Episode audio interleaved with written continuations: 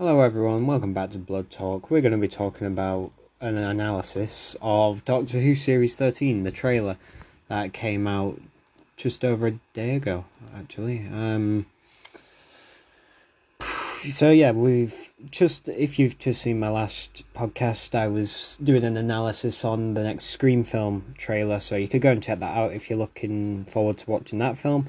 And I just wanted to add a little note on uh, if you are going to watch that, uh, uh, listen to that, sorry, podcast I did on on the, the trailer, um, or if you've come from that, I wanted to add that I did look on the cast for Scream 5, and Emma Roberts was in the cast list, which, I mean, of course, if you've seen Scream uh, 4, then you know what that might mean. But, um, you know, I mean, is it possible that she survived? Who knows? Uh, anyway, so yeah, we got nothing to do with that today. Uh, number 22 on trending for the UK is Doctor Who Flux official trailer with 350,000 views and actually a good like to dislike ratio for once to do with Doctor Who. So, bit of context Doctor Who in the past two years has not been very good. Um, I say two years, blimey, it's 2021, isn't it? The past three years, three, almost four years, it's not been very good. Essentially, since Jodie Whittaker and Chris Chibnall came, it's, it's, yeah, I think we can all agree it's been nowhere near the best era of the show and quite possibly the worst era of the show. Um, I will say that Series 12 was a step up from Series 11, but probably only because there were more there was more variety with the stories, you know, there was more returning characters and stuff. Um, and they didn't play it as safe. However, Series 12 isn't that good either. But now, for the first time in Who history, they've actually named the season something. Like, you could make an argument that every season of Doctor Who, well, new Doctor Who so far, could have a, a name to it. For example, season one could be Bad Wolf, season two could be Torchwood, season three could be Harold Saxon, season four could be. Uh, I don't know about series four actually. Um, the reality bomb. I don't know, but you get my point. Each season of Doctor Who since the 2005 reboot has had one or two recurring words that could make for the name of the season, season arc it had. So I'm presuming it's the same thing with this. However, there's only going to be six stories in this season. So it'll be like, as Jodie Whittaker called it, a six hour long film because all the stories are interconnected. So this trailer's not very long. It's only about 50 seconds. So let's get into it. The first shot we see is of Jodie, and she's got her hair messed up actually, and she flicks out a sonic screwdriver, and she's sending like quite a massive sonic blast. I don't know why no context on that. And then we cut to some woman, clearly from the past, with an umbrella, and another woman from somewhere. Uh, I don't know. And then we get the doctor going, I'm the doctor, this is Yaz, and this is Dan. And Dan is obviously the new companion played by John Bishop. Um, we see some like Sontaran battleships are being worked on in I think it might be the Liverpool docks. And we see one of those creatures that we'll see later on in the trailer being like disintegrated. We see Jodie in the TARDIS. We see the TARDIS flying. We see some guy. We see some girl. We see some Chewbacca ripoff. Uh, we see a colonel we see a Sontaran on a horse taking his mask off, which is honestly one of the coolest things I've ever seen. And the Sontaran redesign is fucking terrifying. I love it. It's brilliant. Uh, then we actually see an Ood. Um, so that's Ood. We're not seeing Yuge in about 10 years. Uh, we see Jodie and Mandip upside Mandip, Yasmin Khan upside down, handcuffed, and Jodie says, for some reason, something like, for some reason, I think this might be my fault. Um, then we see him in a corridor with Jodie saying, run for your life, running from something shooting a laser. Then we see Neil from the Inbetweeners with some woman falling. Um, we see Dan and Yaz, and they're in the Sontaran story, and I can tell by the atmosphere. Then we see some like weird, I don't know, looks like a bunch of just particles like covering a planet.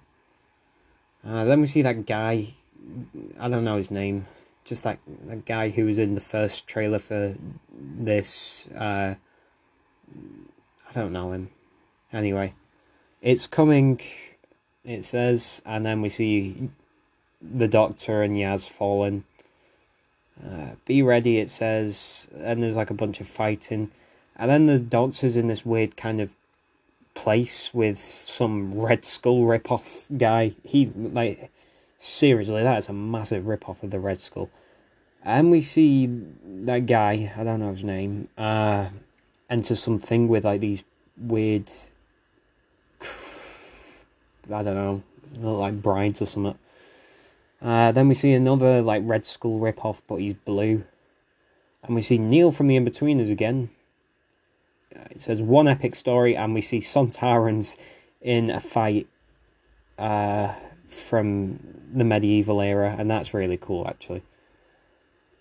Over six thrilling chapters, and then we see some pretty bad CGI, honestly, of that girl we saw with Neil in front of something. Uh, then we see some old guy who might be a historical figure looking out at the Weeping Angels. Um, we see the Cybermen. We see Jodie run into the TARDIS. Uh, we see Jodie falling. And then we see like the Sontaran's ships exploding. And that's the end of the trailer. So honestly, a lot of people have said, funnily enough, that this is like the best trailer for Doctor Who we've ever had. Um, it's not. It's not even like a proper trailer. I don't think. It doesn't give anything away. Um, I don't think it's bad though. I actually think it's a pretty good trailer, and I will say this: it's not the best trailer in Doctor Who history, but the visuals are by far the best visuals in Doctor Who history. Seriously, the visuals here are absolutely gorgeous. Like the only good thing about Jodie Whittaker's era, or at least like the only thing about Jodie Whittaker's era better than any of the other Doctors, are the visuals. Visuals here are gorgeous. Just the way everything looks, it's great. Of course, there was that bad CGI moment. It's it's only bad CGI because of the lighting. The lighting just doesn't fit. But you know what? I've I'll give him a pass on that as well because I don't have any context. There might be some kind of reason the lighting's bad there. Um, I mean, who knows? It's Doctor Who. They improvise well. And of course, that image of a Sontaran on a horse, that that's just bloody amazing. And the Sontaran itself, it's obviously a redo of the classic design. And it looks brilliant. It looks terrifying, but brilliant. I love it. Um, can't really. I want to make a theory, but I can't really make any kind of theory just based off this. It doesn't really give any story plots away. It just kind of shows the new characters. What I will say though is this: Flux. Uh, what it means is essentially that anything can be changed. Like we've heard the Doctor say it a few times in the history of the show, where he says uh, everything's in flux. It means anything can be changed. Any moment in time isn't fixed it can be changed. Uh, so, presumably, if I had to make an assumption, because we've seen the Sontarans in two eras of history, we see him in modern day Liverpool and we see him in that fight. Possibly what's going on here is that something, I don't know what, but something has caused like time to be messed up. Possibly the fact that Gallifrey was destroyed like this could be actually a good way of writing a story. Say that the reason, like after Gallifrey was destroyed, something in the process was destroyed by the Master or the Doctor that that's basically stopped time from being fixed and now anything can be changed and that shows the consequences of the doctors and the masters battles and actions and that would be a good story plot um, and that could be what causes the Sontarans to be in two eras of history at once because anything in history can be changed and honestly it would be a good way of raising the stakes because david tennant of course, he was the one who would. I think he was the one who introduced the whole idea of time being in flux at some points, and it's to give the show more stakes. Um, like for example, in the Shakespeare Code, he said everything's in flux, so anything could be changed. But in other stories like The Waters of Mars, it was a fixed point in time, but he changed it and mucked everything up. Um, so he was the one who brought in the concept. So we kind of know what it's about. And we know that whatever's changing, it's just going to be a bunch of timey-wimey stuff that uh, will, well, it'll get messed up. I don't know.